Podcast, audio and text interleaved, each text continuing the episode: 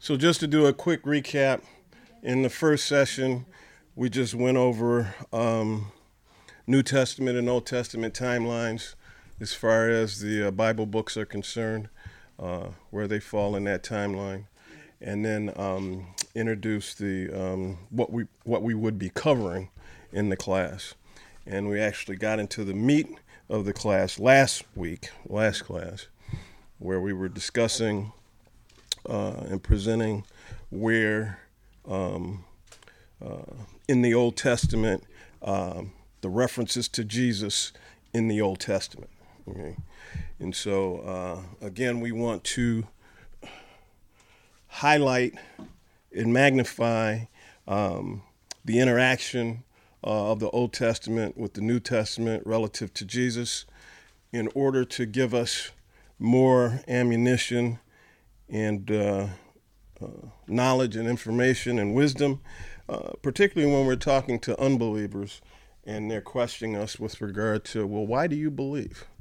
And you know, maybe maybe I'm a little bit sensitive to this, but one of the main things, uh, and, and, maybe why I'm emphasizing it in this class, was because of uh, how the prophetic word in the Bible impacted me. You know, and so one of the proofs of the word that it's authentic to me was okay, where in the Bible does it say certain things, and then when did it come to pass? And so when that stuff would happen, I couldn't. You can't deny that. You know?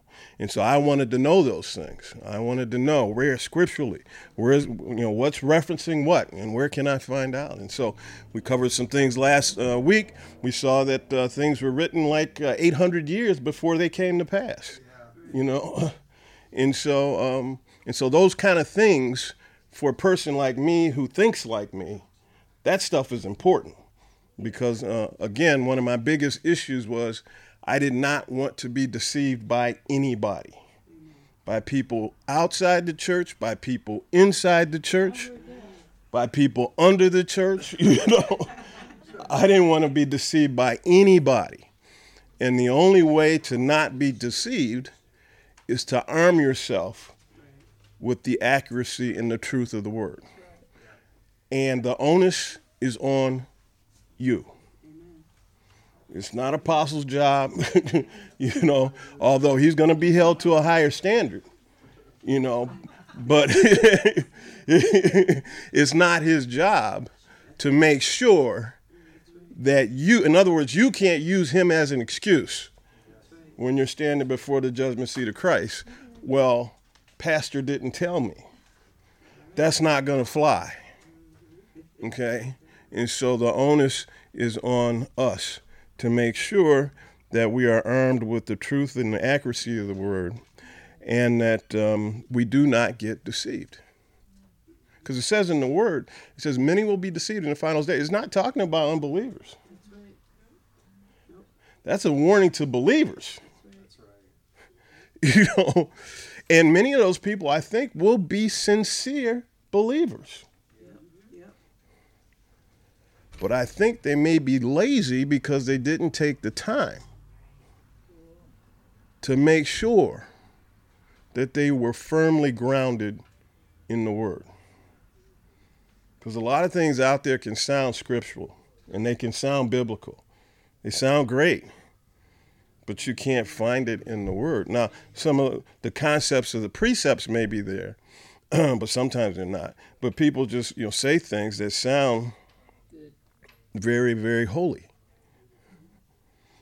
And sometimes we as believers, if we don't do our due diligence, we fall for it. you know? But again, the onus is on us. And so we're going to stay, or I'm going to stay heavy on the word. Okay. And, um, and that's how we're going to do this. So tonight, hopefully, we'll get through this issue of Melchizedek and um, we'll unpack Isaiah 53. Okay, and so that's what the what the goal is as far as our agenda for this evening. Now, this uh, Melchizedek dude. I remember the first time I went through the Word and I came across this name. I had never heard it before from anybody. You know, I discovered it in a bathroom stall at Ford Motor Company because that's where I was reading. Melchizedek. I was like, what is this? And so then I started doing a little digging, a little investigation. And when this is, what, 25 years ago or something like that? And, um, and then, then, through the through the years, you know, every time something gets preached on it, um, or I hear somebody talking about it, my ears get perked a little bit, because because he's a he's an interesting cat, you know, and not much is said about him. And so that makes it to me even more mysterious with regard to who this guy is. I still don't know who he is. There are there are theories with regard to who he is. But and they all sound, you know, they sound decent. They sound like they sound plausible. But I don't know who he is.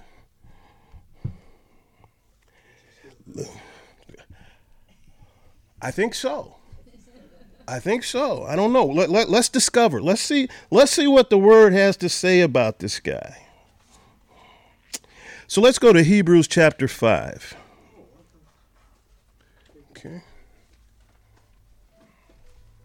Now, before we start reading, let's let's back up a little bit because again, to me, context is very important. What is Hebrews? What what is it about? Who authored it? Who wrote it? Where did it come from? You know, all that sort of thing. Nobody knows. Okay.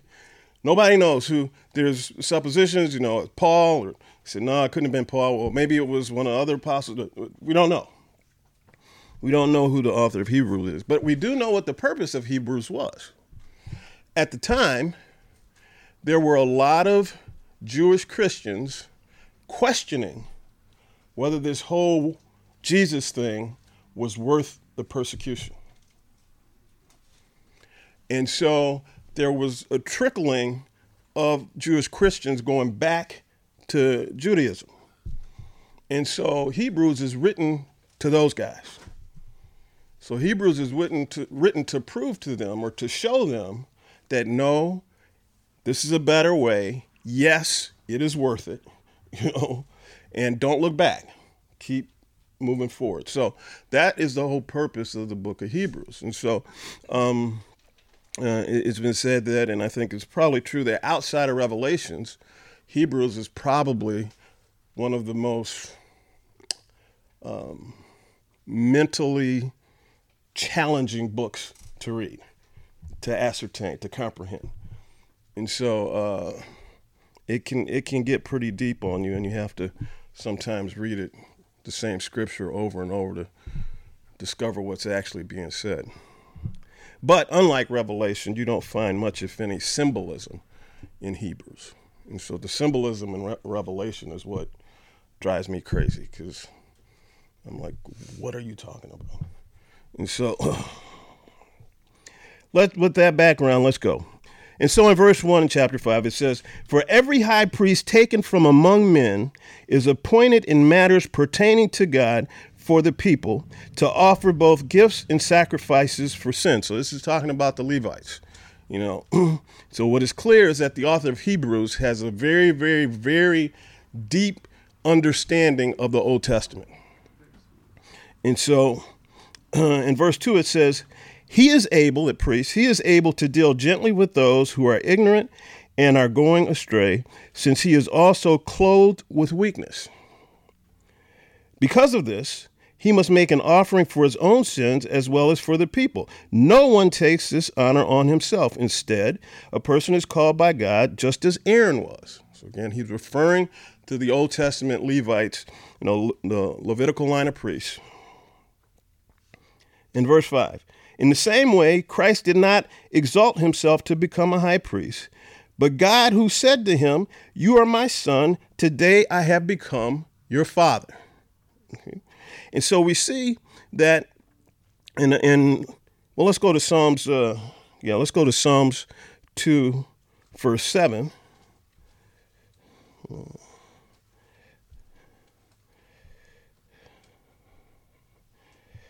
And it says, This is David who has written this. I will declare the Lord's decree. He said to me, You are my son. Today I have become your father. So we see here that same duality where David is writing with regard to what he has experienced, but it's also referring to, to the future Christ.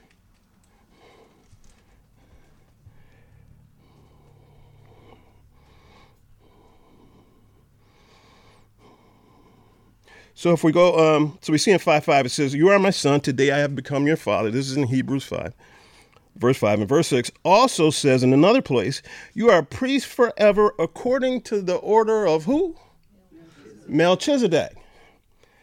Okay, so it's saying that Jesus has become a type of Melchizedek. I don't think we see that anywhere else in the Word with regard to, except for the Father as far as Jesus being compared to.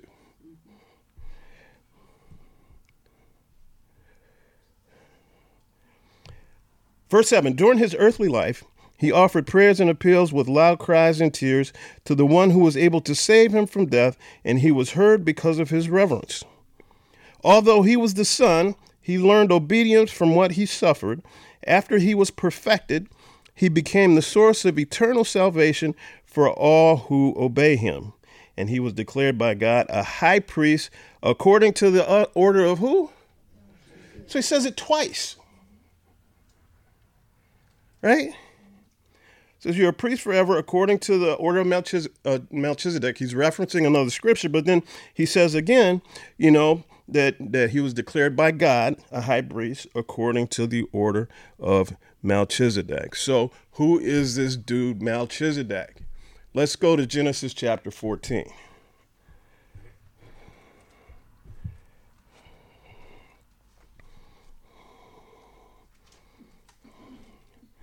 Go down to verse 17.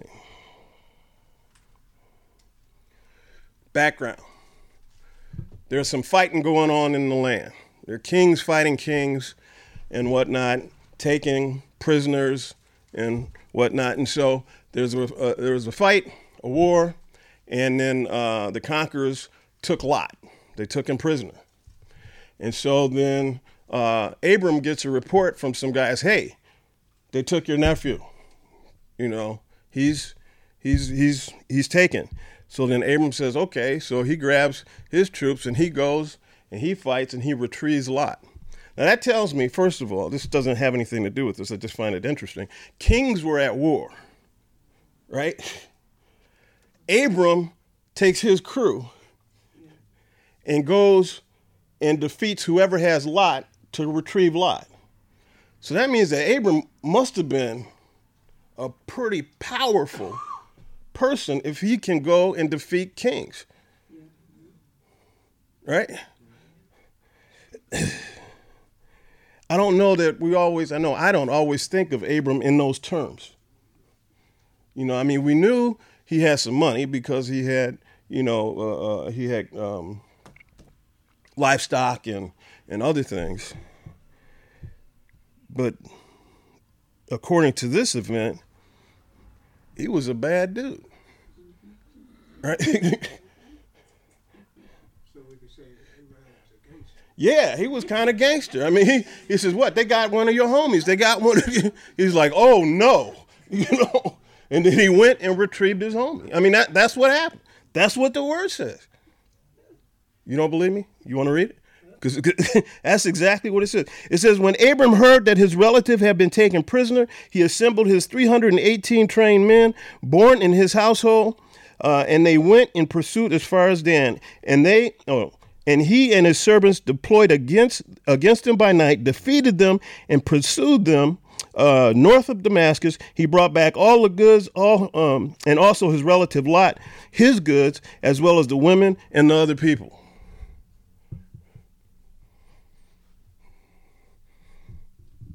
So yeah, he went gangster. He went and he got his stuff back. He says, "No, this will not stand." You know. After that occurred, that is when this occurs. After Abram returned from defeating the, whatever his name is, and the kings who were with him, the king of Sodom went out to meet him uh, in the Shaveh Valley, that is the King's Valley. Melchizedek, king of Salem, brought out bread and wine. He was a priest to God Most High. He blessed him and said, Before I get into this, so kings were at war. So there were several kings on each side. And so these kings, uh, you know, four or five of them were defeated by the other guys. But Abram went and got his stuff back.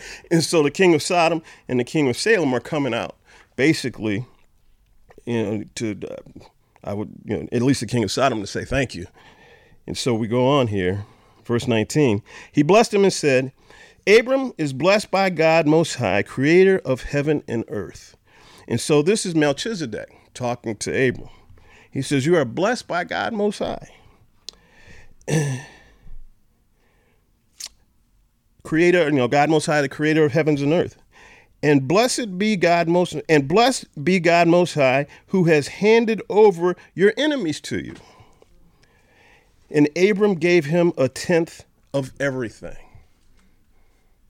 So Abram tithed to Melchizedek.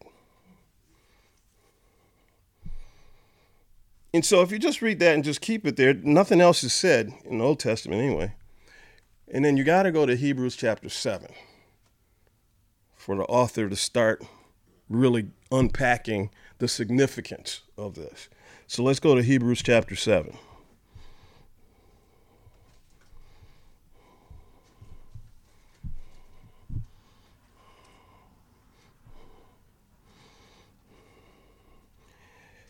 And as I was going through this, I was trying to see, okay, what can I copy and paste? And we're going to do the whole thing because it can't be done. The title in my Bible says The Greatness of Melchizedek. Chapter 7, verse 1. For this Melchizedek, king of Salem, priest of God Most High, met Abraham and blessed him as he returned from defeating the kings. And Abraham gave him a tenth of everything. First, his name means king of righteousness. Also, king of Salem means king of peace, righteousness and peace. Who does that refer to? Jesus. Verse 3 Without father or mother, this is talking about Melchizedek, without father or mother or genealogy, having neither beginning uh, of days nor end of life, but resembling the Son of God, he remains a priest forever. Carl asked the question Is he still alive? This is referring to who? No, it says here without father or mother or genealogy, having neither beginning of days nor end of life, but resembling the Son of God, he remains a priest forever. Who's it referring to? Melchizedek.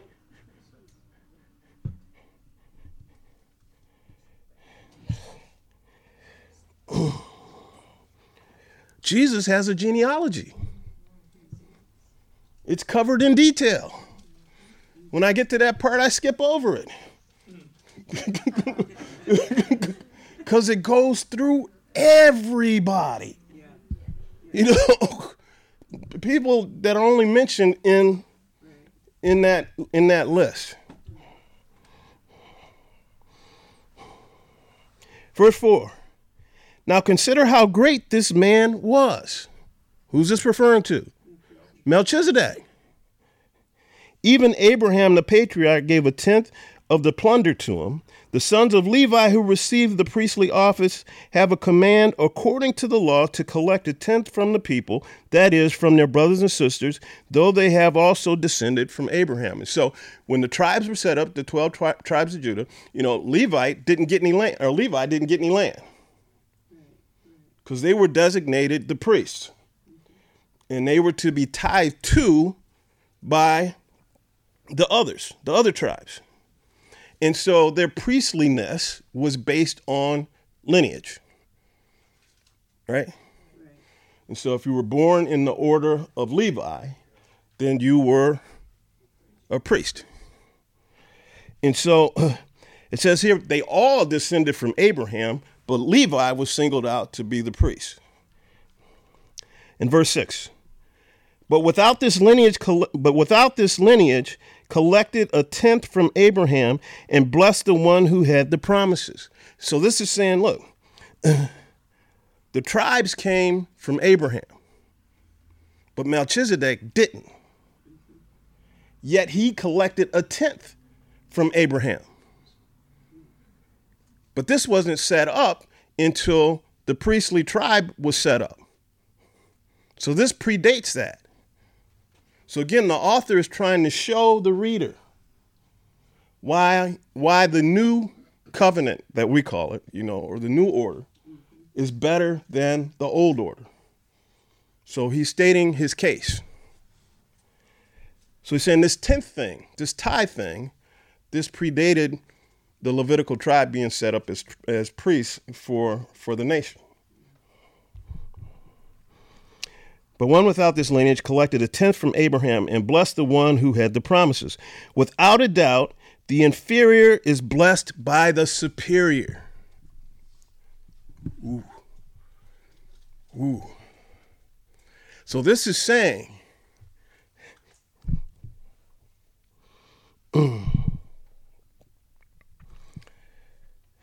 that Abraham was inferior to Melchizedek.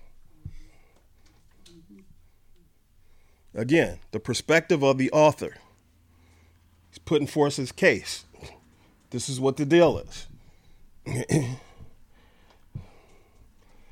Verse 11.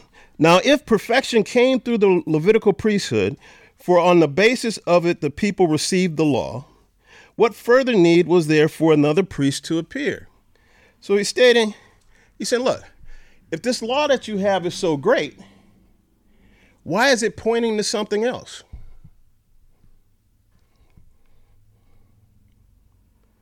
What further need was there for another priest to appear, said to be according to the order of whom?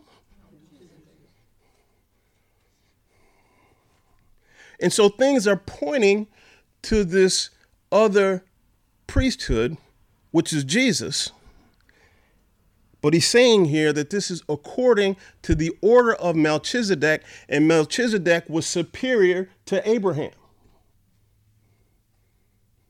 Does that make sense?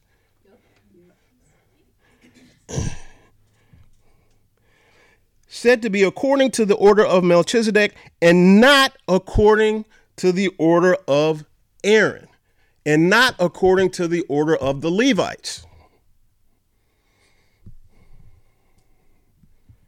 See, they base their whole life and structure around, um, you know, bringing their uh, sacrifices to the Levi to the Le- Levitical priests, and you know, everything was the Levites were the were the priests and the the spiritual leaders and this that and the other. You know, and the case is being made here for the Jewish Christians thinking about going back to that system. That no, no, no, no, no. This is why this system is better.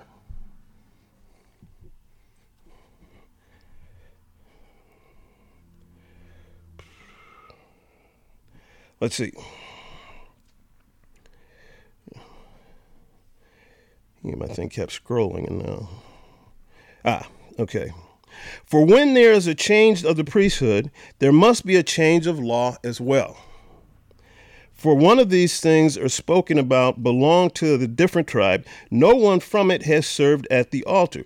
Now it is evident that our Lord came from Judah and Moses said nothing about that tribe concerning priests. Everything from Moses with regard to priests was from the Levites. In verse 15, and this becomes clear if another priest like Melchizedek appears. So again, he's stating the case for Jesus. He's saying, and this, and this becomes clearer if another one like Melchizedek, the one I've been telling you about, if another one like him appears, then you'll get a clear perspective on what the truth is. And this becomes clear if another priest like Melchizedek appears. I think the author is purposely putting that if in there because again, he's stating his case. He's he's amping up. Verse 16. Well, let me go. And this becomes clearer if another priest like Melchizedek appears, who did not become a priest based on a legal regulation about physical descent, but based on the power of an indestructible life. so imagine if you are one of those Jewish Christians and you're sitting and you're hearing this, or you're reading this. If you are sincere in your search, the appeal that's being made has got to be compelling.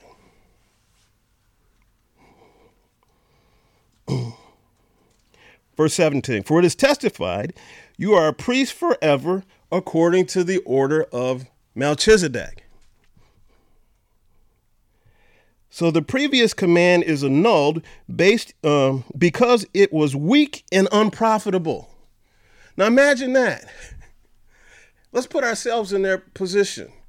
And let's say we've structured our lives around, you know, our belief in the Lord Jesus Christ and, and, and all that that entails and everything. And somebody comes along and says that everything that you believe is weak and unprofitable.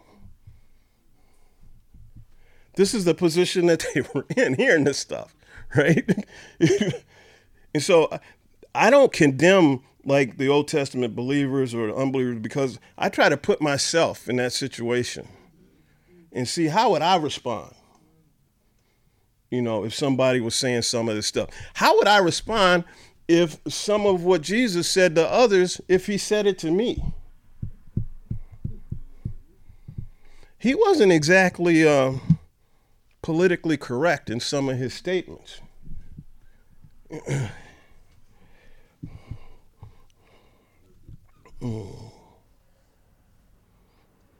So the previous command is annulled because it was weak and unprofitable.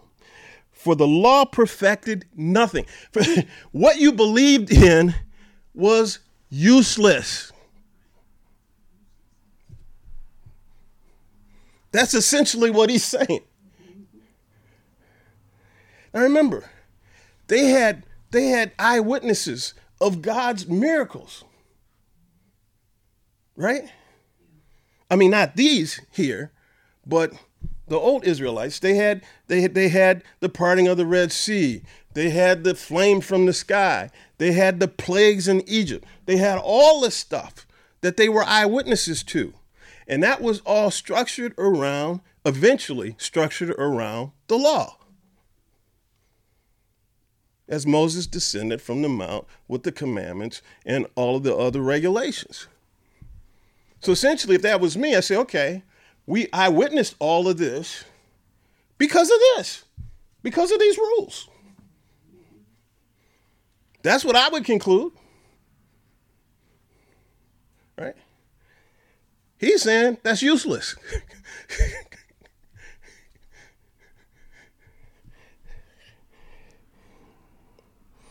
mm. For the law perfected nothing, but a better hope is introduced through which we draw near to God.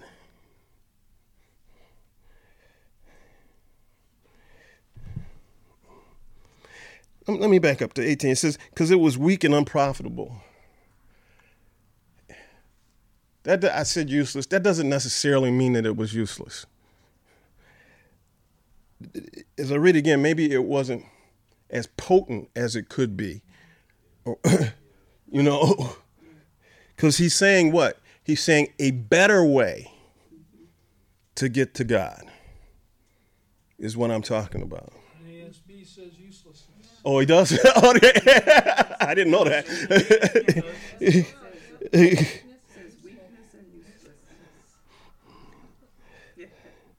but he does say in verse 19, but a better hope is introduced through which we draw near to God. Verse 20 None of this happened without an oath, for others became priests without an oath. This is talking about the Levites. You, you were born, you're going to be a priest. but he became a priest with an oath, but he became a priest with an oath made by the one who said to him, The Lord has sworn and will not change his mind. You are a priest forever. Okay? Now, this is referring to Jesus. But in the other scripture, the same thing was said, but it was referring to Melchizedek.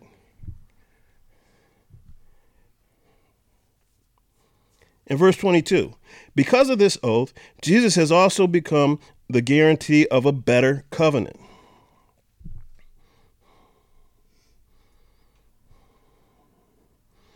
I just had a thought here. It would depend on the translation, I guess.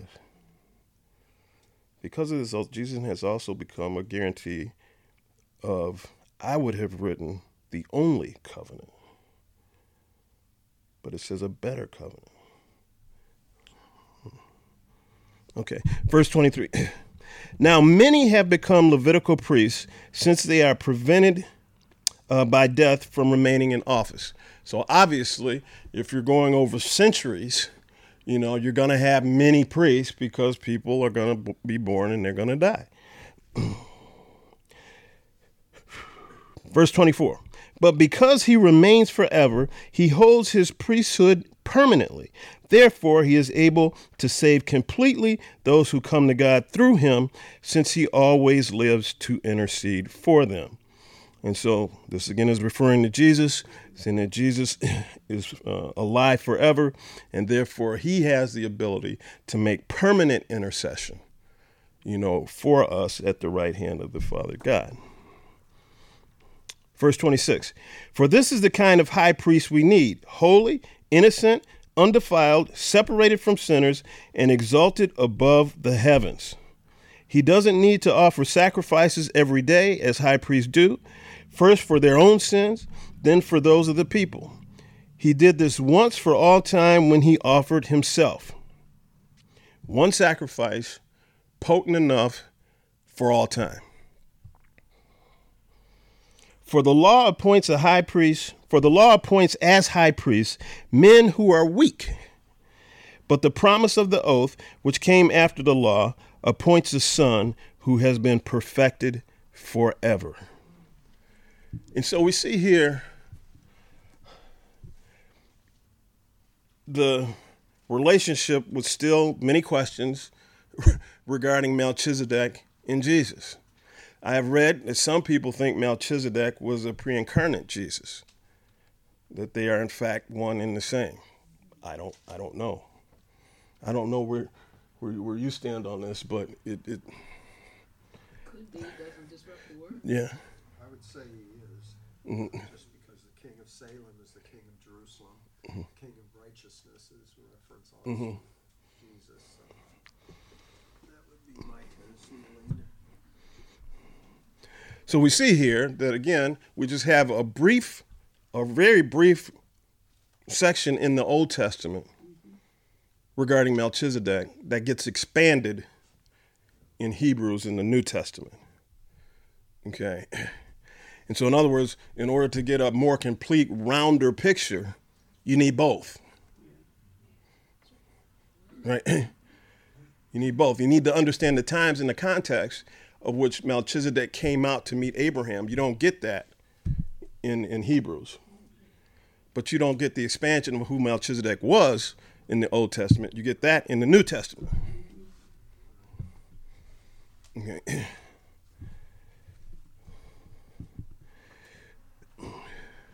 And so that is the um, I have exhausted my knowledge on Melchizedek. you know, you know, you know.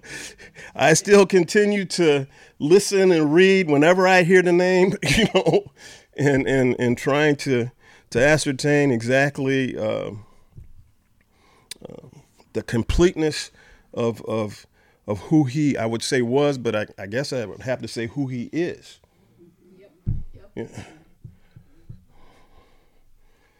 And so, again, I find this stuff fascinating. But anyway,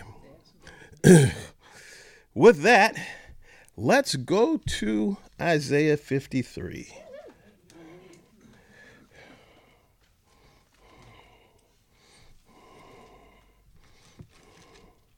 First, again, context. Who is Isaiah? Where did he come from? What, what, you know, what is he doing? Timeline. this is around 750 BC, 740 BC, 700 BC, 800 BC, somewhere in that vicinity. Okay, it's in the in the vicinity of when the Northern Kingdom fell. Okay, somewhere in this timeline. That's where we are. And so I was thinking about this earlier. Uh, back in the um, early 70s is when I first became aware of tensions between the US and the Soviet Union. And so uh, I was 12 years old, and I remember distinctly thinking that why a 12 year old knows anything about nuclear missiles, I don't know. But I just thought that missiles were going to be flying and we were all going to be vaporized. Okay? and so I was thinking this morning or this afternoon, I said, so what if the Soviet Union,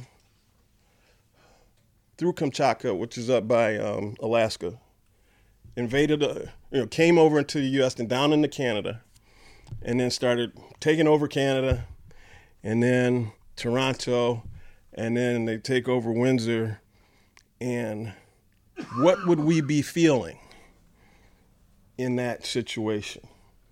Would you think that there would be a little bit of unease with regard to what is going to happen? Well, that's kind of where the Judeans were with regard to the Assyrians taking over Israel, the northern kingdom. And they were wondering, oh, what what's the deal? Are we going to be nice? You know, I mean, if your brothers are taking over to the north, you know, wouldn't you think that it would make rational and logical sense that you might be next? And so it was in this environment that Isaiah is speaking. Okay. The people are afraid, they don't know what's going on. And so if we go to chapter 6, then we see again, this is just background. So Uh, where do I want to start? And so, let me go to verse 4. It says, The uh, foundations of the doorway shook in the sound of their voices, and the temple was filled with smoke. Then I said, I being Isaiah, Woe is me, for I am ruined, because I am a man of unclean lips and live amongst people of unclean lips. And so a holy presence came in, and Isaiah saying, Woe is me I can't, I shouldn't be here. I'm not, I'm not clean. I'm not pure enough to be here. And so, uh, and because my eyes have seen the King, the Lord of armies, it goes on, and it goes down to verse 8 and says, Then I heard the voice of the Lord asking, Who should I send? Yes, who should I send? Who will go for? Oh, let me back up. Let me go back to verse 6. It says, Then one of the seraphim uh, flew to me, and his hand was glowing, uh, and his hand was a glowing coal that he had taken from the altar with tongs. He touched my mouth, and with it said, Now that uh, this has touched your lips, your iniquity is removed, and your sins are atoned for. And so we see that in this process, Isaiah is recognizing how sinful he is, but then a supernatural heavenly creature comes down and cleanses him, makes atonement for him, essentially says, You are pure now. Uh, then in verse 8 it says, Then I heard the voice of the Lord asking, Who should I send? Who will go for us? And Isaiah says, I said, Here I am, send me. And so that's, you know, we're all familiar with this scripture, but just the background of, of what was going on and how did they get to this point. You know, Isaiah has just been cleansed by the heavenly creature. And then, so it seems like a rhetorical question. Well, who should we send? you know, well, I guess you cleansed me, so here I am. Send me. You know. And he replied, Go say to these people, this is the Lord, uh, go say to these people, keep listening, but do not understand. Keep, um, keep looking, but do not perceive. You know, and so he's telling, he's essentially giving Isaiah his assignment. Go tell the people whatever I tell you to tell them. That's what your job is. Isaiah says, okay. And so through the book of Isaiah, this is what he's doing. You know, he's prophesying what the Lord gives him. Now, with that backdrop, we go to Isaiah 53.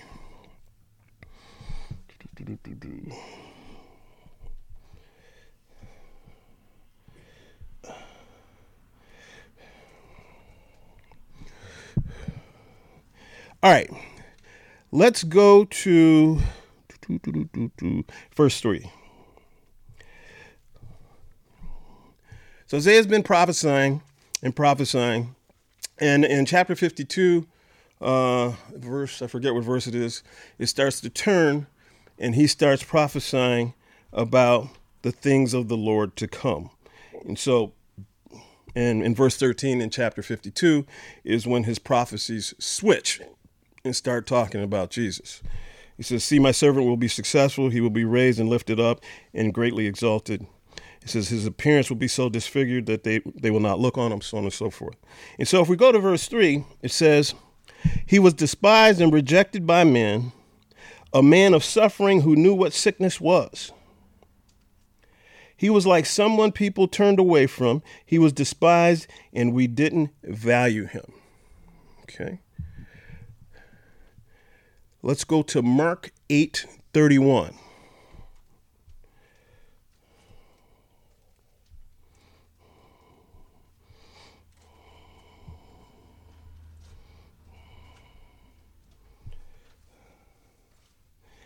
It says, Then he began to teach them that it was necessary for the Son of Man to suffer many things and be rejected by the elders, chief priests, and scribes, be killed, and raised after three days. So we see here in Isaiah 53, verse 3, um, the prophecy of what is to come. Okay. And then we go to Mark and we see that it's referring to that same thing. So again, we have the New Testament uh, leveraging Old Testament scripture. If we go down to verse 4, it says, Yet he himself bore out our sicknesses, he cried out, or he carried out our pains, but we in turn regarding him as stricken, struck down by God, and afflicted. So if we go to Matthew 8 17,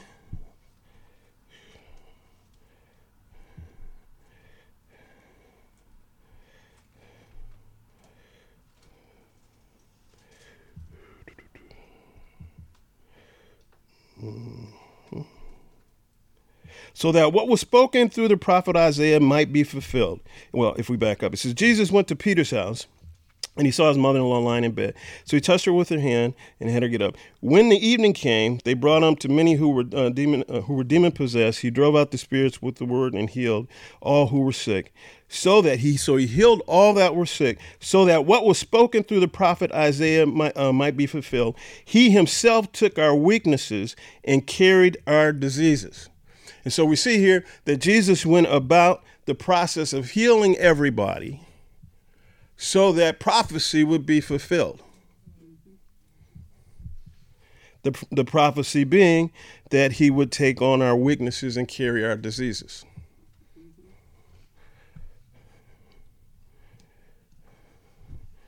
Let's go to verse 5. But he was pierced because of our rebellion, crushed because of our iniquities, punished for our peace was on him, and we are healed by his wounds. Or stripes, as it says in some other translations. Okay, let's refer to a couple scriptures here. Let's go to Romans 4 25.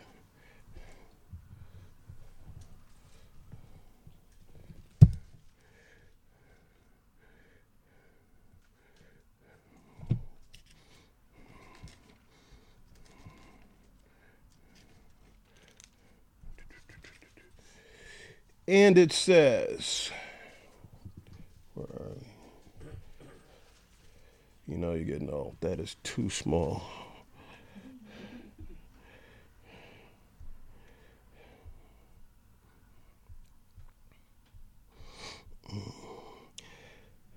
For he was delivered up for our uh, trespasses and raised for our justification. So we see he was he was delivered up you know, he was essentially raised on the cross for our trespasses um, and for our justification. Then if we go to 1 Peter 2.24,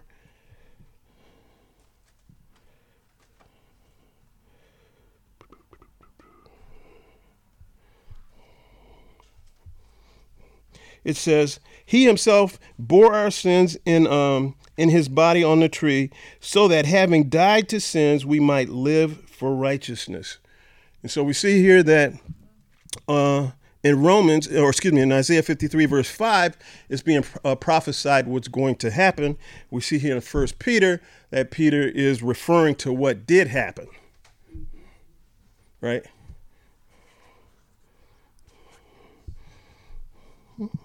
Let's go to verse 7. Isaiah 53, verse 7. It says, He was oppressed and afflicted, yet he did not open his mouth. Like a lamb led to slaughter, and like a sheep silent before her shearers, he did not open his mouth. So we see here an emphasis on, regardless of the pressure that he was under, he did not open his mouth. He did not try to defend himself. Matthew 27, verse 12.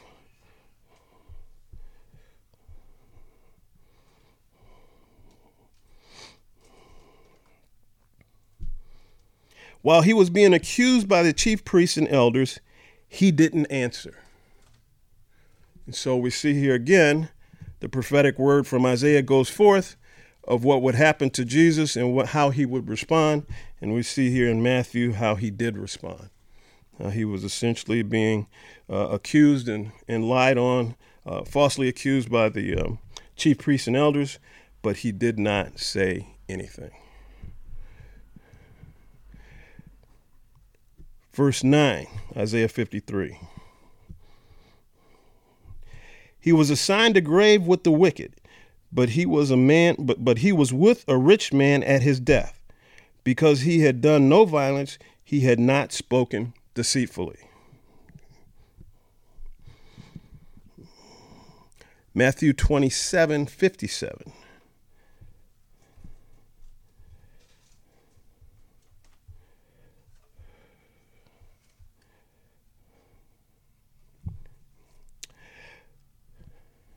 When it was evening, this is after um, after Jesus died on the cross. It says, When it was evening, a rich man from Arimathea named Joseph came, who himself had also become a, um, a Jesus disciple or a disciple of Jesus. So the word says, the prophetic word in Isaiah says, a rich man will come. And here in Matthew 27, that rich man was Joseph. Then it says in 1 Peter chapter 2, verse 22,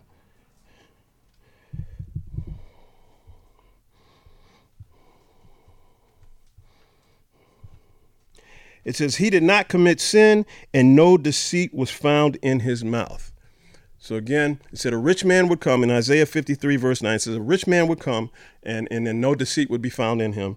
And then we see here between Matthew 27, 57 and 1 Peter 2, uh, uh, 22 um, that uh, that prophetic word is fulfilled. Again, in 22, it says, He did not commit sin, and no deceit was found in his mouth.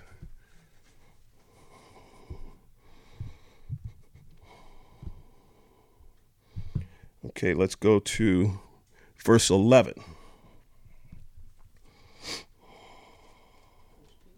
No, of uh, Isaiah 53. Sorry. After his anguish, he will see light and be satisfied. By his knowledge, my righteous servant will justify many, and he will carry their iniquities. We're going to reference a, cu- a couple scriptures. Let's go to 1 John chapter 2,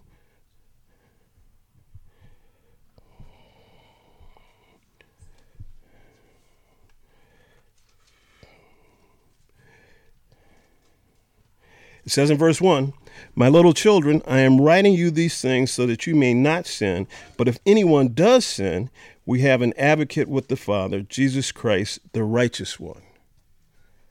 See, so it says here in verse 11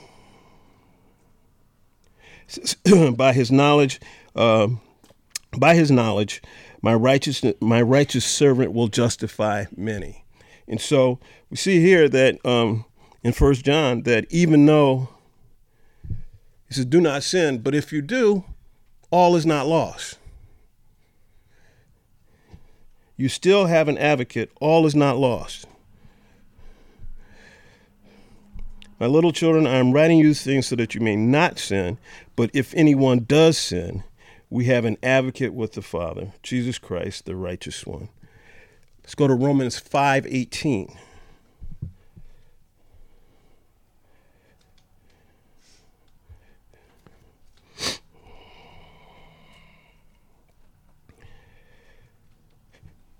So then, as through one trespass there is condemnation for everyone, that one trespass being through Adam. So every everyone was condemned through Adam. So also through one righteous act there is justification leading to life for everyone. So we see in in uh, Isaiah 53:11 it refers to many being saved through him and we see here in Romans 5 that um, uh, Paul is, is, is writing to the Romans um, to basically tell them, educate them with regard to all that was accomplished on the cross, basically.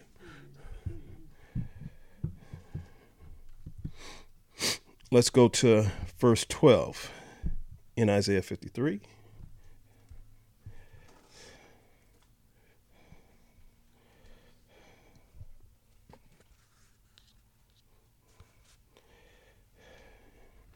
Therefore, I will give him the many as a portion, and he will receive the mighty as a spoil. That's very poetic. Therefore, I will give him the many as a portion, and he will receive the mighty as a spoil, because he willingly submitted to death and was counted among the rebels, yet he bore the sin of many and interceded for the rebels.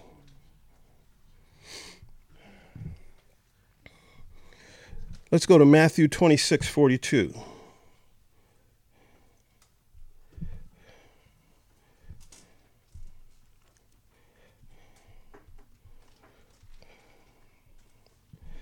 Again, a second time he went away and prayed, Father, if this cannot pass, uh, Father, if this cannot pass unless I drink it, your will be done.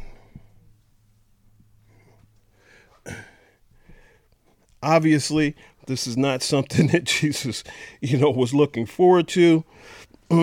it says here in verse 12 in Isaiah 53, he willingly submitted to death. And we see that in, in Matthew 26 42, he says, If it be your will, Father, so be it. he didn't have to do that. Jesus didn't have to do any of this stuff. He could have, you know, I don't know how many of you have had a situation where it wasn't exactly pleasant. You weren't looking forward to dealing with it or confronting it or whatever, but you said, okay, I got to do it. And so you go forth to do it, and at the final moment, you chicken out. Has anybody ever done that before? at the last hour, you say, psych. Jesus could have done that because it says he was fully human, right? But he said, No, your will be done. You know, sometimes I don't, I don't think we recognize Jesus' humanity. He, he didn't have to do a lot of this stuff. yeah. But it says in verse 12 here, it says, because he willingly, which means that his will was in operation. Right? Because he willingly submitted to death. This is why he will receive, you know, the many as a portion and the mighty as a spoil. Implies that if he didn't do this, he wouldn't have received those things. Right? but he did. Let's go to Luke 22.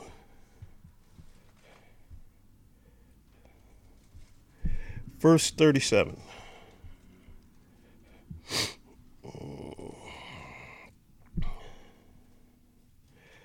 For I tell you, what is written must be fulfilled in me, and uh, in me, and he was counted among the lawless. Right? And so it says in Isaiah 53, verse 12, that he would be he was counted amongst the rebels. Right? I don't know what it says in other translations, but essentially, uh, but we see here in uh, Luke 22 that he was in fact counted amongst the lawless rebels, outlaws, whatever you want to, however you want to label it. So again, Isaiah 53, verse 12 is prophesying what will happen, and we see here in Luke 22, in um, uh, 37, what did happen. Let's go to Hebrews 9, 28.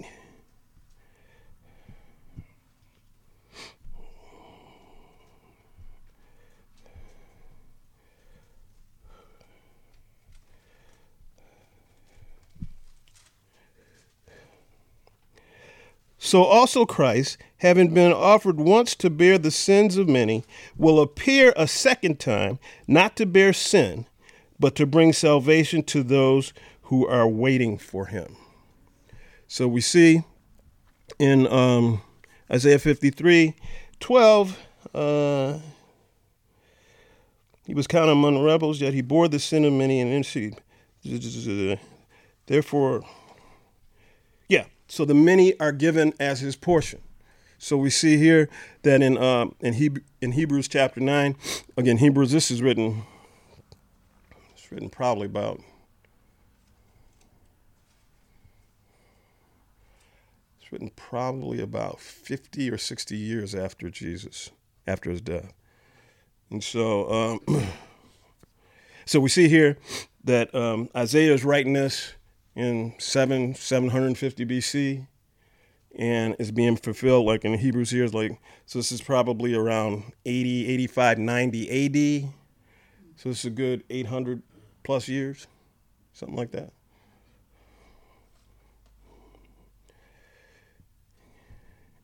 And we already read this but we'll go to it again. Hebrews 725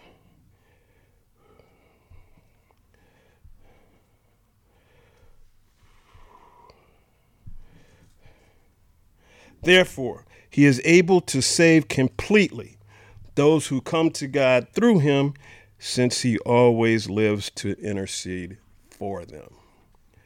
And so we see that that is also a fulfillment of prophecy from Isaiah 53 in verse 12.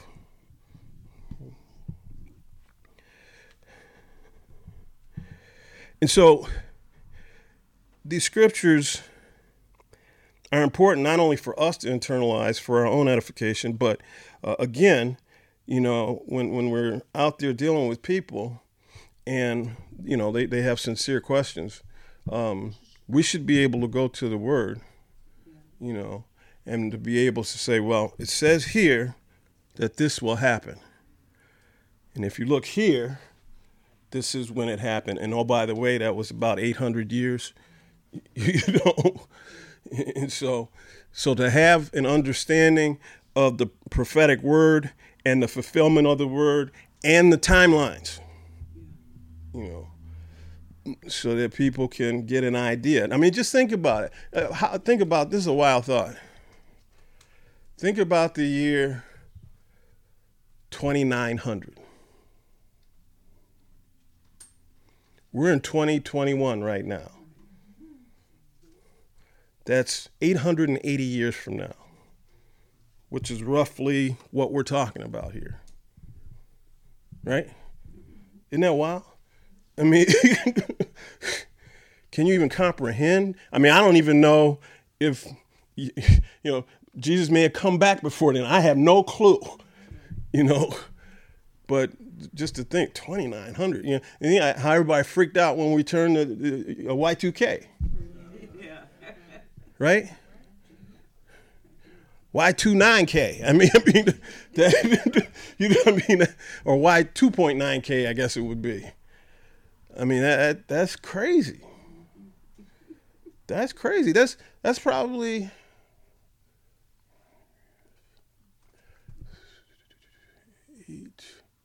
about 14, 15, or 16. No, no, it's probably more like 20,